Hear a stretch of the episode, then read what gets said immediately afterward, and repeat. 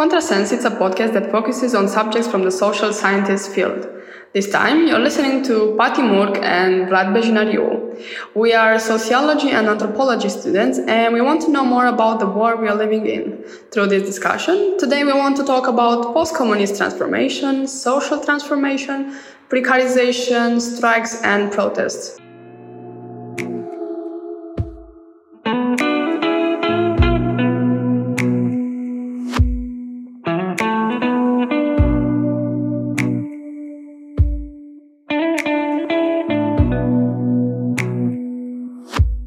The guest of our podcast today is uh, Volodymyr Artyukh, who is a PhD researcher at CEU from Budapest. Volodymyr also has a course this semester at the Faculty of Sociology and Social Work about global view on post-socialist labor. Volodymyr also is interested in uh, anthropology of labor, Marxist social theory, and security studies. And in today's episode, uh, he will uh, he focuses on uh, post-Soviet labor and how it was influenced and how it influences post-Soviet countries, uh, mostly in Belarus, and how uh, it uh, changed and transformed over time. So, welcome, Volodya. thank you for the invitation. Okay. Very pleased. So, um, why did you choose the topic? And maybe you can say something about the historical context. Uh, yeah, the Belarus is, is, is really a fascinating case, and uh, I've chosen it uh, for two reasons. The first is is because it's a bit specific and outstanding uh, case among post-Soviet and post-socialist countries in general, and secondly is because it's uh, midway uh, between doing anthropology at home and uh, facing the other, as we say in among anthropologists. I'm not Belarusian. I come from Ukraine. Uh, Belarus for me was um, was definitely the other as a, as a society, but also. Uh, very close in, in, terms of uh, language, culture, and economic economic transformations. Um, I, I, study in uh, in Budapest, and I like to tease my uh, Hungarian friends by saying that, look, uh, Belarus is, is, looks very similar to Hungary uh, now. Uh, it's the same, fairly the same territory, uh, population, the same.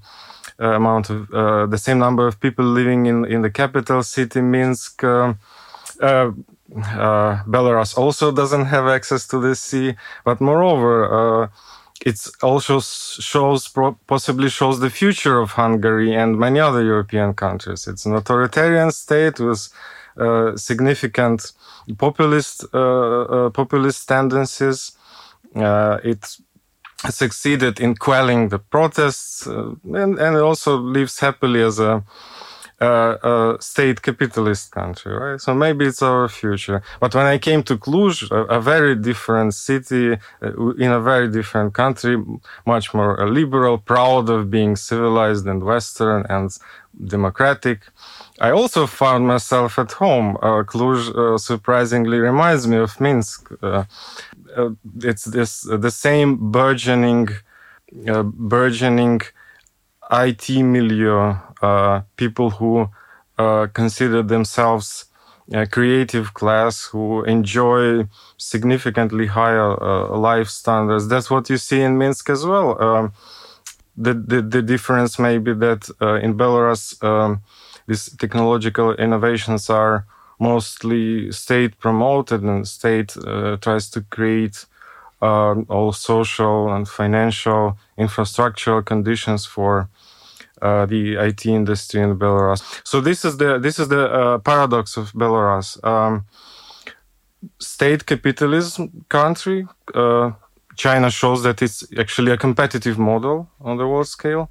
Uh, significant authoritarian tendencies, but also innovations, also curious class dynamics that um, that allows us uh, to compare it to some trends in Western Europe this this this is also fascinating for me. Why uh, uh, why uh, Belarus is is such an exceptional case?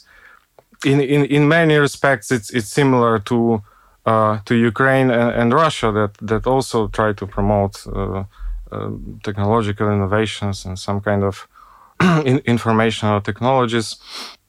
But since uh, Ukraine is um, much, uh, Ukraine is less uh, economically stable and uh, less economically successful, Russia is much more successful, but for, for other reasons, for its uh, rich resources. Mm. And Belarus kind of combines, uh, kind of um, uh, forms kind of a midway between uh, Russia and Ukraine. Uh, uh, what what what I um, I, am doing basically uh, a, a, long dissertation uh, pro project uh, based on extensive fieldwork uh, in Minsk and uh, some other Belarusian cities, and focus on how uh, labor precarization or various ways to make workers' life less secure is combined in in Belarus with um, labor fixation, uh, various ways how uh, managers and uh, state uh, policymakers ensure that labor is controlled and stays at, at, at its place. Uh, for various reasons, I think that this contradiction is ref- reflects uh, the essence of of of this uh, the essence of the uh, exceptionality of Belarusian case. Uh, within my dissertation project, I try to trace uh, how these three post-Soviet countries, Russia, Ukraine, and Belarus, parted their ways, how they embarked on differ, different um, paths of transformation in order to do this, in order to trace uh, to trace the this diverging development, I uh, focus on several on several important indicative events, uh, contesta- uh, uh, uh, episodes of contestation that happened in Belarus throughout its history, starting with 1991. The first event, the first episode of uh, contestation, uh, is uh, the labor protests that happened throughout Soviet Union in uh, 89 and uh, 91. I pay uh, significant attention to this because it was a starting point from which these countries diverged the uh, other episodes of contestation uh, we probably will discuss a bit later. Uh, now, answering your first question, I just uh, I want to focus on this Big Bang uh, in 1991. Uh, it was the end of Perestroika. Gorbachev faced intermingled uh, contradictions in, in Soviet economy and society, which he tried to solve the Chinese way uh, by uh, cutting subsidies to state companies, by trying to make them independent uh, in, in their uh, economic decision uh, making, by trying to reduce planning to only the most important indicators that the companies had to meet but the agricultural, industrial, and uh, military lobby uh, nomenclatura uh, were uh, very strong opponents to Gorbachev.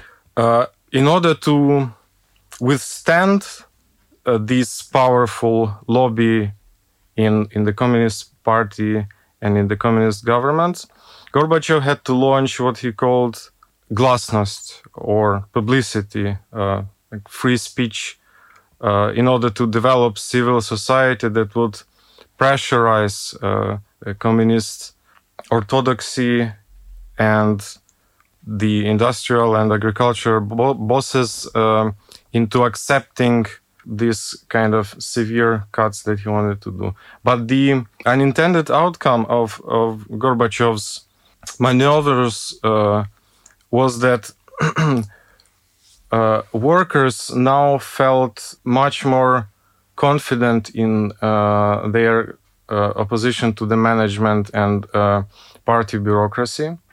And they embraced uh, Gorbachev's promise for economic and independence and uh, his idea that economic growth should go together with raising wages and living standards. Uh, it brought to the first waves uh, of miners' strikes in, in Soviet Union that spanned uh, from the north of Russia to Kazakhstan to Ukrainian Donbass. This first wave uh, uh, signified first wor- wor- workers' overcoming of atomization and and their ability to form uh, autonomous, independent uh, organizations that could mobilize uh, workers. Gorbachev had to make significant concessions to the workers. But the second wave of strikes that happened in 91 had in 1991 at the last year of uh, Soviet Union had a significantly different character. It was not about workers uh, autonomy, uh, about workers' economic independence. It was already about uh, political demands. by that time, managers of Soviet enterprises realized that they would be much better off bargaining for resources within uh, constituting republics of, of Soviet Union uh, with the uh, corresponding ministries. Then uh, bargaining with the centralized administrative uh, command system. And they formed an informal coalition with the protesting workers, to which liberal democratic opposition joined. This liberal democratic opposition, represented in Russia by Yeltsin, emerged as a right-wing opposition to to Gorbachev's policies. Uh, these these guys um, uh, had their own understanding of uh, of perestroika, which for them meant just simply abandoning abandoning the idea of socialism with human face, uh, socially even socially oriented market. They they were already uh, on their way to uh, establishing uh, what we would now call uh, neoliberal measures or disembedded market. And workers bought into these promises partially. The 91 protests uh, signify uh, the 1991 protests managed to delegitimize Communist Party in general. Uh, they managed to strengthen nationalist uh, feelings in, in the constituting uh, republics. Uh, they managed to also create new economic political clans in, in, in Ukraine and in Russia. But, the, but it was different in Belarus.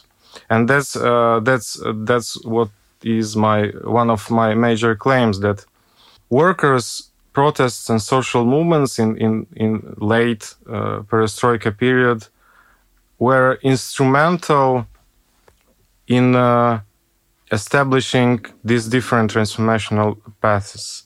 How it was different in Belarus.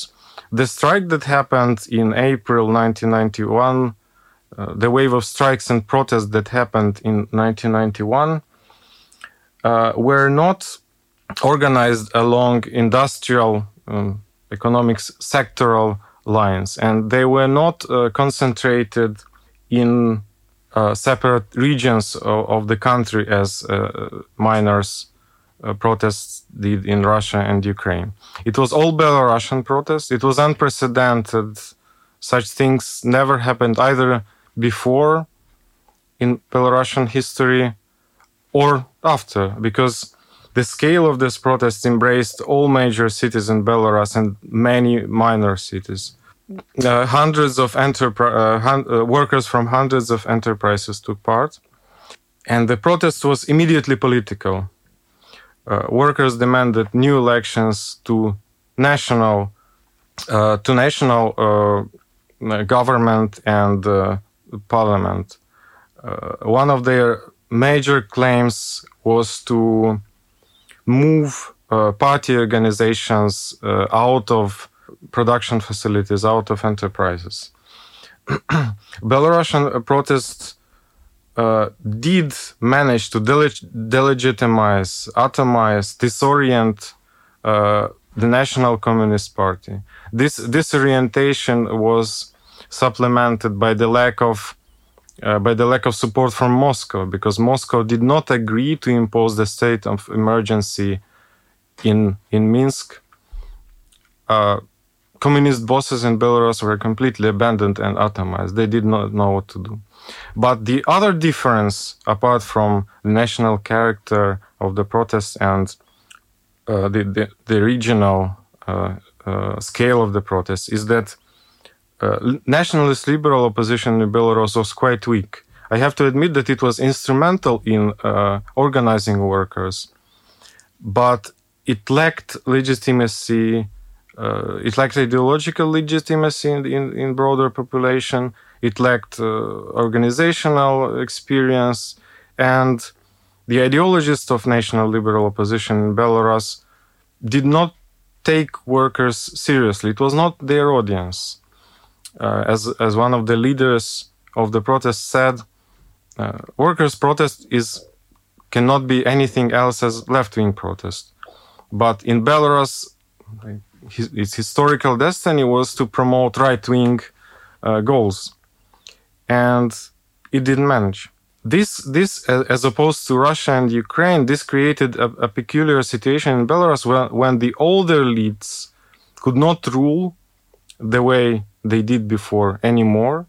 Uh, they were disoriented, atomized, delegitimized, lacked uh, resources, uh, so to to, uh, to uh, recapitulate, to summarize it, um, the role of workers' protests in Belarus was, on the one hand, to blow up the uh, state party machinery, the state party power machinery, and on the other hand, to allow for a strong feeling uh, of entitlement by workers, strong, strong feeling that workers have power, they have legitimate demands, and someone has to satisfy them, and and that's where Lukashenko comes in. It didn't happen uh, in in this way neither in Ukraine uh, nor in Russia. I think like an important point for our discussion would be to um, if you can tell us what the concept of precarity mean and how does it uh, adapt to the Eastern European context. I'm a bit skeptical about the concept of precarity or precarious labor. I use it in my dissertation in quotation marks, let's put it this way, yeah?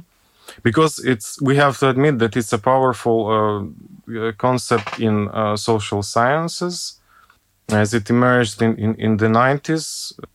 But at the same time, I don't think uh, that it captures some essential uh, processes uh, that are happening.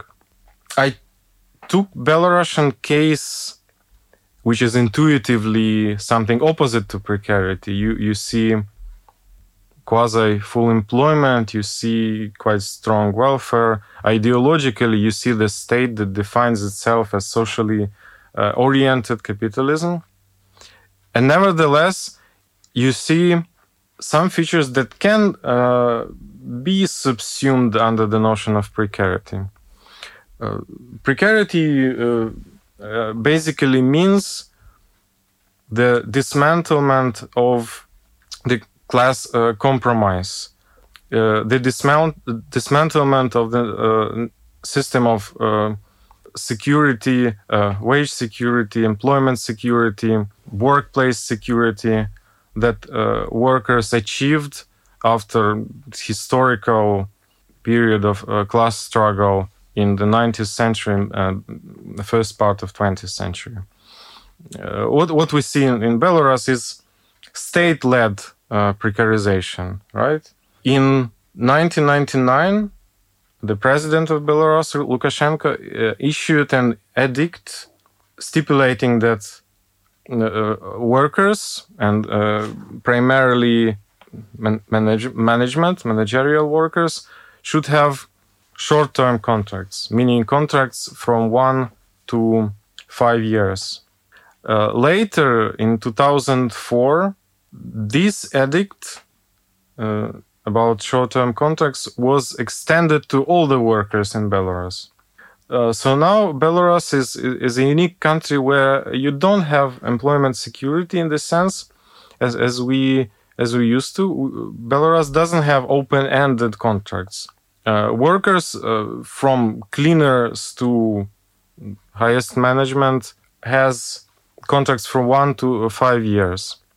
It it of course creates uh, psychological insecurity because every time you have to conclude a contract after a year or two, uh, you have to negotiate the terms, and and you don't know uh, what the terms would be. Also, the contract system means that uh, there is uh, no guarantee whatsoever that the contract will be renewed. Uh, one one of the provisions of this of this edict is that employer is free to ex- to prolong the contract or free not to prolong. And there is no way workers or workers organization could challenge it uh, which is which is significantly different from what we used to in standard employment relations when usually trade unions would uh, agree on uh, firing uh, firing the workers or uh, they could sue the employer why i think that uh, belarus belarusian case shows something significant about precarity.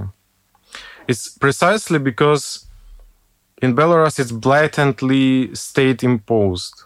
And the usual, uh, the, the usual narrative about precarity in part of uh, social sciences that, that talk about the deal with precarity in, in Western Europe is that precarity is a necessary outcome of the development of market uh, relations of, of labor market and uh, more generally the necessary consequence of technological innovations. I claim uh, that this is this is a naturalization of this uh, process that uh, there are social mechanism behind the, these changes the, uh, the precarization and not just technical necessities of the market or of technological innovation. It is uh, the nexus of power that uh, combines the state, the capital, and the workers that is at core of this uh, of these precarizations. It the, the policies of, of, precarization is something negotiated between the state, uh, capital, and uh, representatives of labor. It's an outcome of certain political decisions, as it is uh, overtly the case in Belarus. It was a top down decision, although it was somehow uh, justified by market necessities and so on. So Belarus shows the simple, simple fact that Polanyi claimed: market is something that that is an outcome of political decisions that is uh, conditioned by the state. Now, uh, the other the um, the other side of the processes that that I research in Belarus is labor fixation, controlling controlling the movements of labor force. Uh, it's it's uh, it's also present in in this uh, contractization of labor because it's before your contract expire, expires. It's not easy to change the job. You're kind of tied to it. In order to, if you found a better job, you just have to I know stop uh, stop going to work and then you will be fired. Uh, which also brings some other consequences. The other aspect of this labor fixation is, is a recent development. It's this so-called uh, law on uh, parasites, which was uh, which was adopted in Belarus in 2015 2015 again by an edict of the president, but was implemented in 2017. So basically, it uh, penalizes unemployment. If you cannot prove that you are somehow involved in taxable economic activity, then uh, you will have to pay a fine. And if you don't pay a fine, then you some other consequences ensue. You you can even go to jail. Uh, what is the meaning of this uh, of this labor fixation measure? It's completely opposed to Soviet uh, practices. Maybe you know that during Soviet times uh, there were a couple of laws that punished so-called social parasites. In Soviet times, it was uh, meant uh, it had two goals. First, to discipline the, the population, to influence um, those who are not covered by workplace-based or police disciplining, and on the other hand, it, it, it was uh, meant to eradicate uh, informal economy, which, which was burgeoning in, in Soviet Union even during uh, Stalinism. This informal relations was, was a necessary supplement to planning because uh, planning was ineffective since uh, local basic units of production were not involved in decision making. Yeah, so it was supplemented by informality. In Bel- in, in what Lukashenko does is completely different. Uh, he is not punishing informality. He is not disciplining people. He tries to expand state capacity. He just wants to tax all economic activity that exists.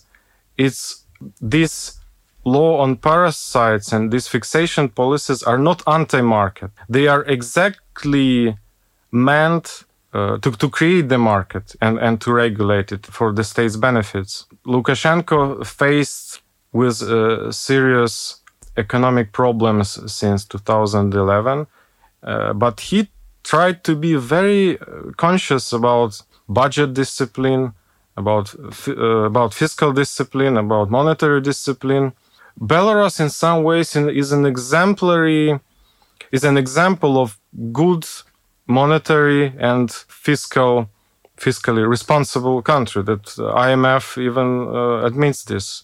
So both of these trends of uh, labor fixation and labor precarization, they're meant to create a certain type of uh, market and not to fight free development of, of competitiveness and, and, and so on.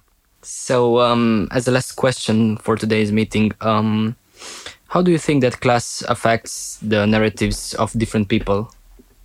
Because I saw that you had some interviews with um, workers who participated in the protests. Uh, I focus mostly on, on workers' protests. That's true. Uh, there is also significant uh, militancy among uh, Belarusian entrepreneurs. It's it's a separate topic. It's it's a very interesting topic because recently, since 2011, uh, Lukashenko skewed to he addressed the businesses, the, the, the entrepreneurs, and uh, implemented one of the most progressive package of measures uh, for them. But we, we will leave that aside. Belarusian entrepreneurs is, is, is a very specific case, very very well organized. These guys know what they want. Uh, these guys are class uh, for itself, not in itself.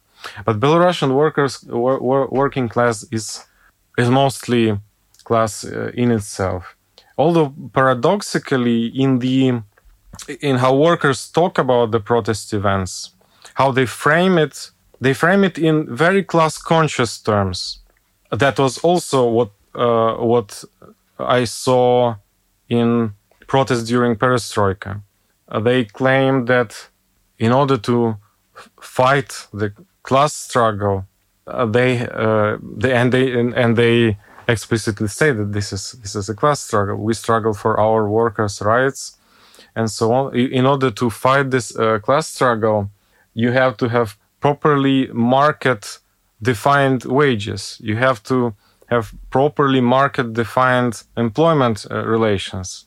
So again, uh, using basically Marxist and socialist terminology, workers formulate pro-market uh, demands. In in some cases, uh, workers' narratives about their participation in collective labor struggles in collective uh, labor organizations like unions is also uh, also uh, uh, also shows this crazy mix of Marxist rhetorics about fighting for workers' rights, about solidarity, about becoming a collective agent in, in this class struggle, with the rhetoric of neoliberal subjectivity. So workers would say that they have to be responsible entrepreneurs in, in their uh, struggles that first that they they have to take production seriously they have to work harder as well they have to strive to overcome uh, they have to strive to uh, raise to higher positions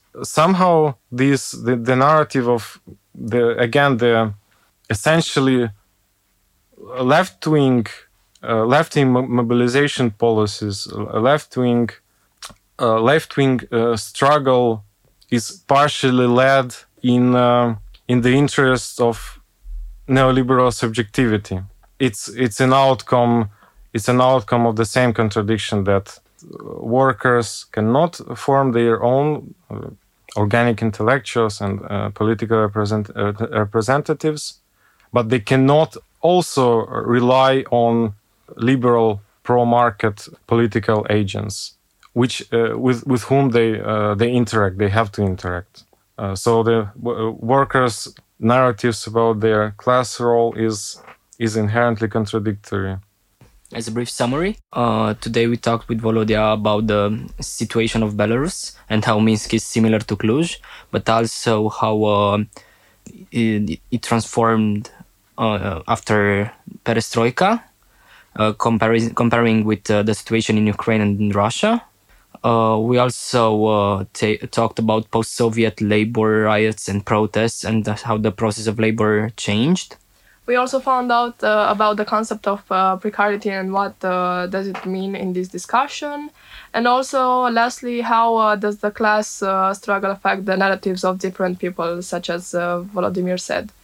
Um, as a final message, we will ask you to like um, if there are some conclusion to our discussion or uh, some final message. Yeah, the broader conclusion that I was able to draw from my research, and that would be interesting from for broader public in Western societies as well, is that you have to be really cautious uh, about the these buzzwords that you hear like uh, precarity, uh, populism, effective and competitive market situation. You have to always look for the social conditions that uh, underlie uh, these processes. Uh, social conditions that are outcome of hidden and overt struggle between various uh, social classes with uh, various objective interests. You have to always ask uh, in whose benefit uh, this or the other process in, in is happening. And you have to be especially suspicious about all kinds of explanations that rely on naturalizing uh, social processes that say that it's the necessity of history, it's the necessity of technological progress, it's the necessity of geopolitical struggle, and, and so on. Uh, thank you yeah. very much for uh, the talk, for the interesting questions. We also want to thank you for this interesting uh, discussion. You listened to Contrasense. Thank you for joining us. Our guest today was uh, Volodymyr Artyukh from Central European University. This podcast is sponsored by Faculty of Sociology and Social Work, Babeș Bolyai University. Today's episode was produced by Pati and Vlad. Music and mastering by Kind Studios. For the recording studio, we thank uh, Radio Cluj. You can find out more about Contrasense on our Facebook page. You can listen our podcast on SoundCloud. Let us know your thoughts at our email address contrasense around protonmail.com.